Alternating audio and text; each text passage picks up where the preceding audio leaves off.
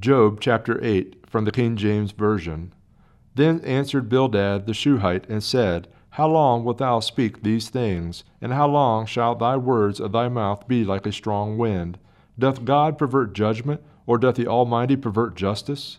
If thy children have sinned against him, and he hath cast them away for their transgression, if thou wouldest seek unto God betimes, and make thy supplication to the Almighty, if thou wert pure and upright, surely now he would awake for thee, and make the habitation of thy righteousness prosperous. Though thy beginning was small, yet thy latter end shall greatly increase. For inquire, I pray thee, of the former age, and prepare thyself to the search of their fathers. For we are but of yesterday, and know nothing, because our days upon earth are a shadow. Shall not they teach thee, and tell thee, and utter words out of their heart? Can the rush grow up without mire? can the flag grow without water?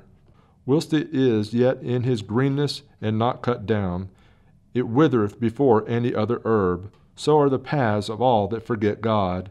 And the hypocrite's hope shall perish, whose hope shall be cut off, and whose trust shall be a spider's web.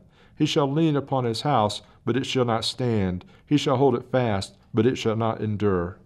He is green before the sun, and his branch shooteth forth in his garden. His roots are wrapped about the heap, and seeth the place of stones.